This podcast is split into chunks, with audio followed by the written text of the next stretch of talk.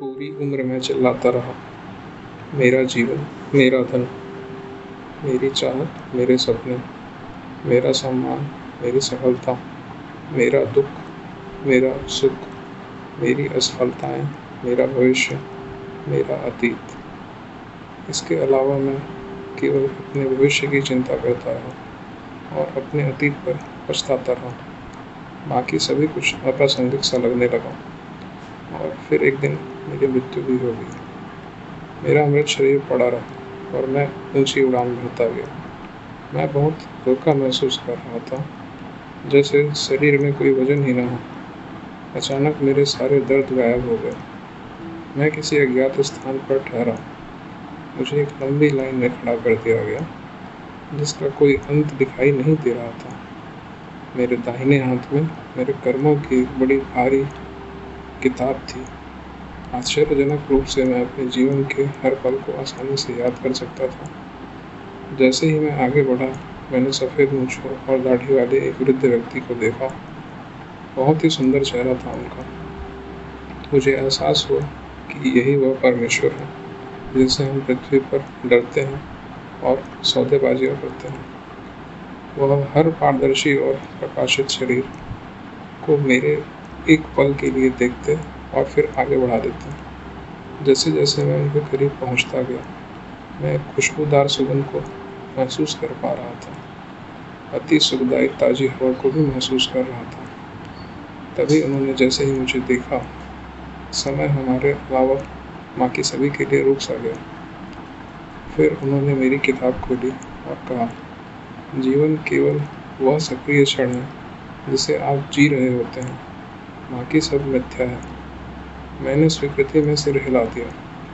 उन्होंने अपने स्वर को थोड़ा बड़बड़ाया और कहा, क्या मैंने कभी आपको जीने के लिए दो पल का बोझ एक साथ दिया?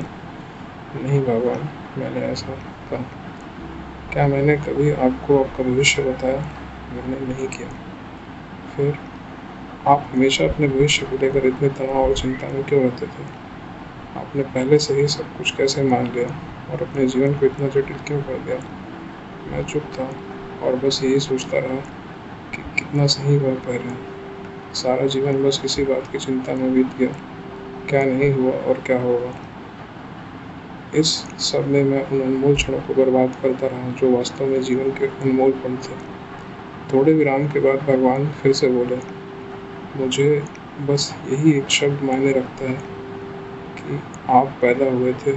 आप, आपको खरबों दूसरे जीवों की तरह ही मरना था। फिर स्वयं को इतना महत्व क्यों दिया आपने?